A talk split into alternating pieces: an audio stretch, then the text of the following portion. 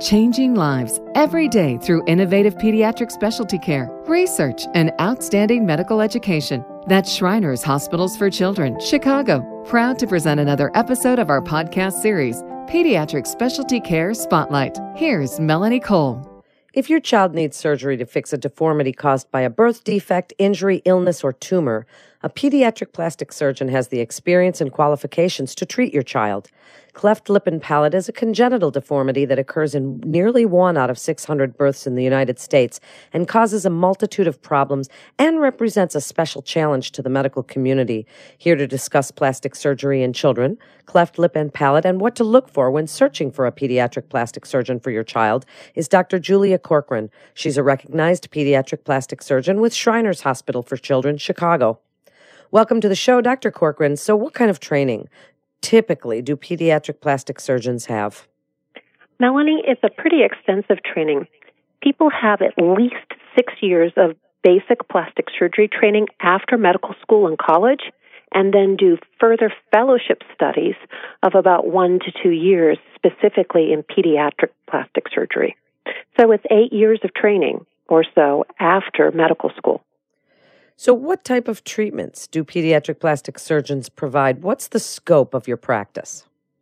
Well, the scope of the practice includes trauma, so patients who've had accidents and patients who have um, differences from birth, including things like cleft lip and palate, but also birthmarks or vascular tumors or missing parts, uh, deformed parts, extra parts that need revisions. So, so, some of those things might include reshaping ears, reshaping noses, reshaping hands. And then as the children grow, it includes things that are acquired. So sometimes breast surgeries for overly large breasts in either boys or girls or asymmetric breasts in girls.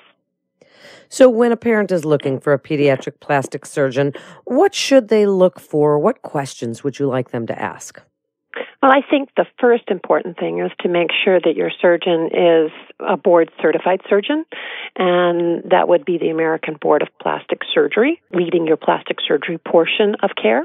And that the person on an individual basis is someone who can speak to both the parent and to the child it's important that the child's assent is obtained as well as the parent's consent. Interesting. What a, what a neat way to put it. So let's talk about cleft lip and palate. How common is this? And can you tell in utero if a fetus will have cleft palate? Well, cleft lip and palate is a pretty common um, a common occurrence, as you said, somewhere between one in six hundred to one in seven hundred births in the United States. Um, Cleft lip can come by itself or it can come with cleft palate, and also cleft palate can come by itself. If there's a cleft lip involved, oftentimes the mid second trimester ultrasound done by OBs in their office will detect it. If it's only a cleft of the palate, that usually can't be found until birth. So, what are complications if it's left untreated? And is it really difficult for children to eat and drink with a cleft palate? So, the job of the palate um, has four functions. The first and most obvious is to separate the nose from the mouth, which would essentially keep the boogers in the nose and the food in the mouth. And the second part of that is that it allows us to create suction. So feeding off of a breast or a bottle or a is something we do with our palate. And so initially these children will require specialized bottles. Uh, to learn how to feed and eat. But once that's done, they learn how to do it and the parents learn how to use them. Um, they should feed and grow like anyone else. The next thing the palate does is it helps us pop our ears so that we don't get that um, full ear feeling. And the most important thing that our palate does is it helps us speak. So all those sounds you can think of, sort of making spitting sounds, the puzz, the tuzz, the cuzz, the guzz, are made by our palate closing off our throat from our nose. And all of the sounds that you can think of as nasals, the mouse and the mouse, come through our palate being open and allowing the air to flow through our nose. So uh, somebody who couldn't close their palate would be able to order lemonade and nachos, but wouldn't be able to order hot dogs popcorn, caramel, or Coca Cola if they went to the baseball game. Wow. And so when would be then the right time to consider surgery? Is it something that you consider right away after birth or do you wait for some of the facial structures to fully grow? Tell us a little bit about the timing. It's really a journey of um, facial development. So oftentimes uh, we start at about three to four months of age, depending on how healthy the child is otherwise, to do the initial repair of the lip and the nose. Somewhere between nine to 12 months of age, we would repair the actual palate, and uh, that allows the palate to be ready for speech, which really starts developing um, in words at about 12 to 15 months. Um, the gum line gets repaired as the adult teeth start coming in, so somewhere between six to eight years, six to nine years of age. And then ultimately, the final facial setting of the nose to whatever face grows happens in the early to mid teenage years, earlier for girls than it is for boys. But the bottom line is is that the surgery is done um, based on the timing of facial development, which is what is uh, unique about pediatric surgery compared to adult surgery is that we are operating over time with development. Who's involved in the surgical process? Since it can take so many years, what type of specialists should be involved in treating a child with cleft lip and palate? So, one of the things about cleft lip and palate is you need more than just a plastic surgeon. You need a whole team of people to support your family, to support the child, and to support the plastic surgeon. A good team will include, first and foremost, um, a speech pathologist to help work with the feeding and the speech. It'll include an audiologist to make sure that the hearing is good um, and adequate for speech development. It'll include nursing staff to help support the family through times of surgery. It'll include social workers to help with all of the um, needs through insurance and uh, for finding uh, care providers in your own community. It'll include a psychologist to help both the family figure out how to support their child and how the child can support themselves as they grow older. And then, as far as physicians go, it'll include an orthodontist who's a specialized dentist. It'll include a pediatric dentist. It'll include an ears, nose, and throat surgeon, and it'll include finally the plastic surgeon. So, with all of these specialists involved, and it can be quite traumatic for the child, what is life like for the child during what may be a long series of surgeries? And as you mentioned, there are counselors involved and speech therapists and, you know, all kinds of things going on for this child, but they're still just a child in school.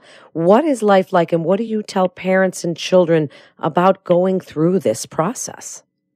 I know. I think that that's probably the scariest thing for a family to consider is a, a lifetime of serial surgery. But I think the best thing to understand about these particular surgeries, while they're important and they're real surgeries, they tend to be episodic care. That is to say, most of them are outpatient surgeries where you might come in for a day or maybe a, a single night. Um, and that most of them, because they can be timed around a family schedule can be set up to be minimally disruptive to school and to growing up. Um, one of the you know most important things about uh, looking at the development of the child is not just the physical development, but the emotional and social development. And the great art to um, any sort of pediatric care is to time things appropriately. Well, speaking of that great art, and, and I would imagine you are an artist, you are redesigning these children's faces for that self esteem and also for physiological reasons. What is your optimal result? You know, the optimal result is to have a patient who can communicate their thoughts and ideas without somebody looking at them and trying to figure out why they're different. And so I like to think of cleft lip and palate as a communications disorder.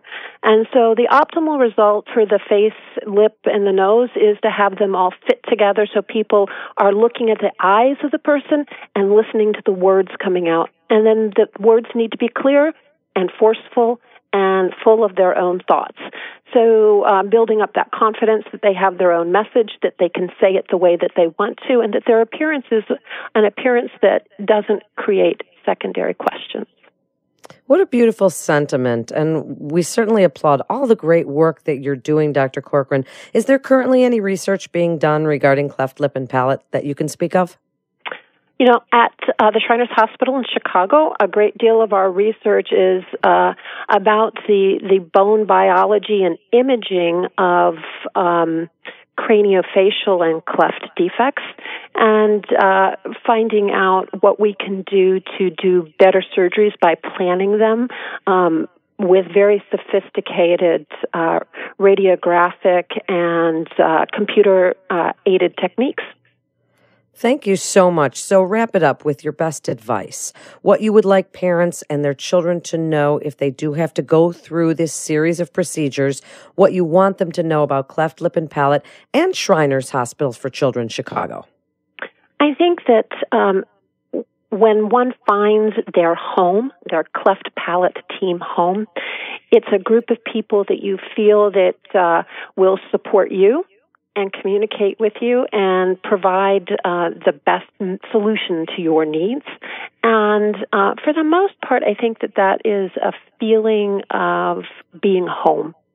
And when one finds that feeling of being in your cleft home, uh, in your in your heart or your soul or your stomach, wherever you feel it, that that's probably the best place to be.